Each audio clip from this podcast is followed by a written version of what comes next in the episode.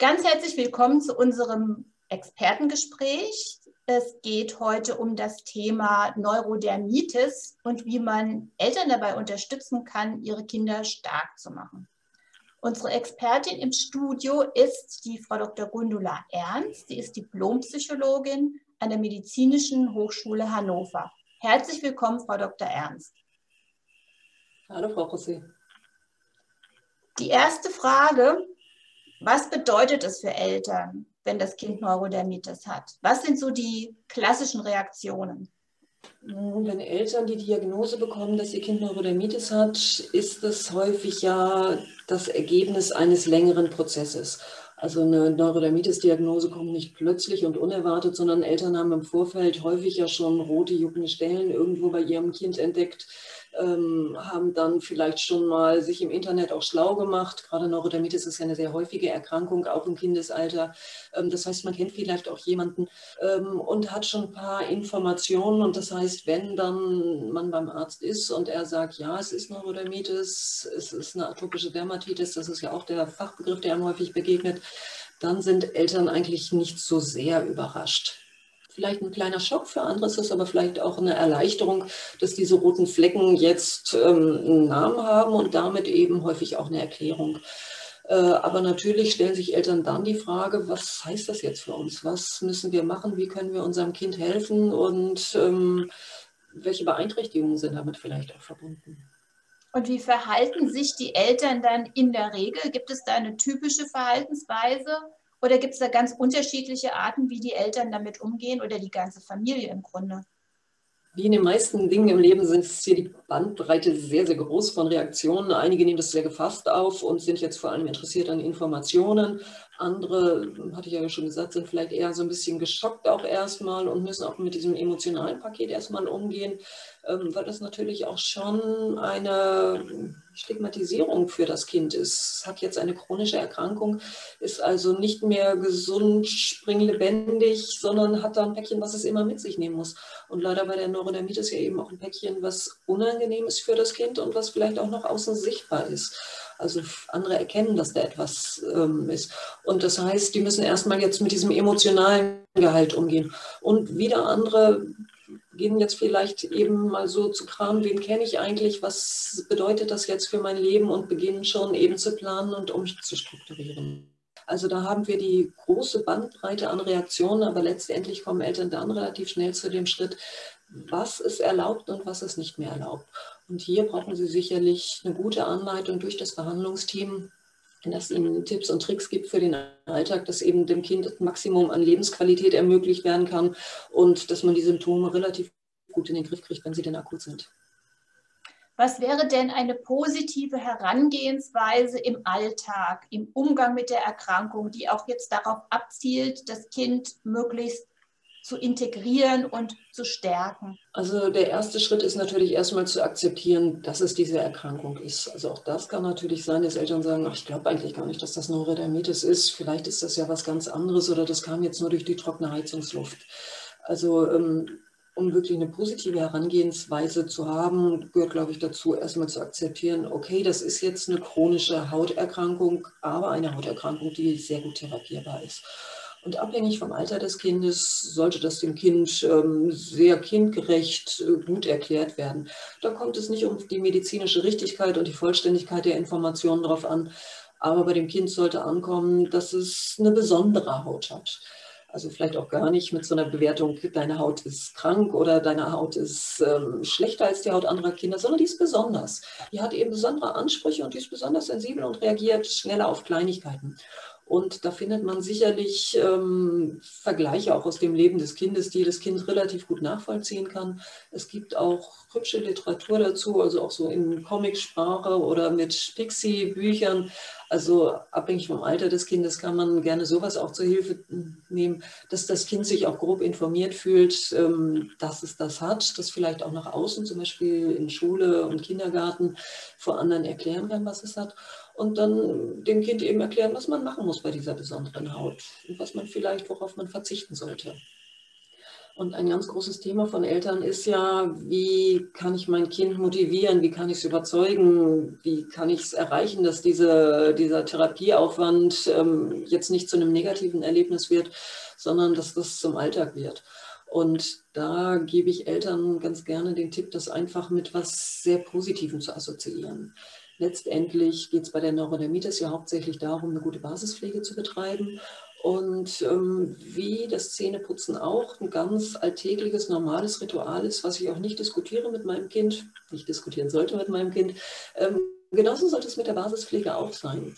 Geben Sie ba äh, der Basispflege einfach einen klaren Platz am Tag, wo sie durchgeführt wird. Also zum Beispiel immer vorm Zubettgehen wird nochmal der Körper eingecremt. Und ähm, das in einer ruhigen, angenehmen Atmosphäre, also Eincremen kann ja auch was sehr, sehr Schönes sein. Also ein paar extra Streicheleinheiten kann man sich vielleicht das auch irgendwie kuschelig zurecht machen. Ähm, vielleicht kann man das auch ein bisschen spielerisch machen, dass das Kind ähm, mit der Creme, was weiß ich, so ein paar Punkte machen kann oder die Eltern machen ein Smiley-Gesicht auf die Haut, das dann vercremt wird. Ähm, vielleicht, um die Kinder auch stärker einzubeziehen, kann es sein, dass die Kinder erstmal die Eltern eincremen dürfen an einer bestimmten Stelle. Also dass es einfach zum Ritual wird, fester Bestandteil ist und vor allem ein schönes Ritual wird. Denn das erleben wir leider auch manchmal bei Familien, bei denen es nicht gut funktioniert, dass ähm, das immer wieder hinausgezögert wird. Das Kind mag es nicht recht und die Eltern lassen sich darauf ein und sagen, okay, jetzt darfst du noch fünf Minuten Fernsehen gucken, dann machen wir. Okay, dann isst du jetzt erst noch mal was und dann cremen wir aber. Und das wird immer wieder rausgezögert und irgendwann sind Eltern natürlich auch einfach ein bisschen genervt und sind nicht mehr so geduldig. Und dann wird aus diesem eigentlich schönen Ritual plötzlich etwas, was gar nicht mehr so schön ist. Alle sind genervt und dann bin ich auch nicht mehr so vorsichtig und empfindlich vielleicht, wie ich sonst wäre. Das heißt, ich als Mutter fasse ich dann vielleicht auch etwas grober an. Das tut dem Kind dann weh und führt zu Geschrei und führt dazu, dass die ganze Situation eher eskaliert und als sehr unangenehm wird, erlebt wird von der Familie. Deswegen wenn man sowas merkt, wirklich wieder zusehen, dass man zu der Routine zurückkommt, äh, schöne Erlebnisse schafft und vielleicht auch das Kind stärker einbezieht und ihm Optionen geben.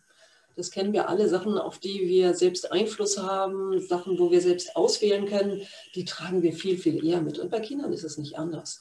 Und natürlich hat das Kind nicht die Option zu entscheiden, ich creme oder ich creme nicht. Aber das Kind hat zum Beispiel zu entscheiden, wo creme ich, also an welchem Ort oder aber an welcher Körperstelle beginnen wir zuerst. Das sind Dinge, die kann das Kind sehr wohl entscheiden. Und deswegen die versuchen einfach die Kinder altersgemäß eben auch in diesen Prozess einzubeziehen der Basispflege. Sie haben jetzt sehr stark das Cremen betont und was da schiefgehen kann. Gibt es noch andere Dinge im Alltag, bei denen die Eltern aufpassen sollten, dass sie nicht in eine solche äh, ja, Situation kommen oder nicht in, in, in Gewohnheiten verfallen, die ungünstig wären. Mhm. Ähm, teilweise ist Neurodermitis natürlich auch mit Nahrungsmittelunverträglichkeiten verknüpft, ähm, teilweise nachgewiesen, aber teilweise auch einfach so Erfahrungsschätze. Und auch hier ist es wichtig, dass man schaut, ähm, dass das Kind nicht zu doll eingegrenzt wird in der Nahrungsmittelauswahl und sich da nicht ähm, auch irgendwelche mal, dysfunktionalen ähm, Gewohnheiten einschleichen. Also wir erleben teilweise Kinder mit Neurodermitis, die nur noch ein, zwei, drei, vier Lebensmittel essen und sonst alles ähm, ausgeklammert wird, weil die Angst besteht, dass es eben Allergien auslösen kann. Und Kinder natürlich das auch so ein bisschen ähm, für sich nutzen indem sie sagen, das kann ich nicht essen und auch von Symptomen berichten, kriegen sie natürlich auch viel Aufmerksamkeit von Eltern und manche Kinder nutzen das eben ganz gerne aus. Deswegen auch hier sollte man zusehen, dass man sich nicht unnötig einengt.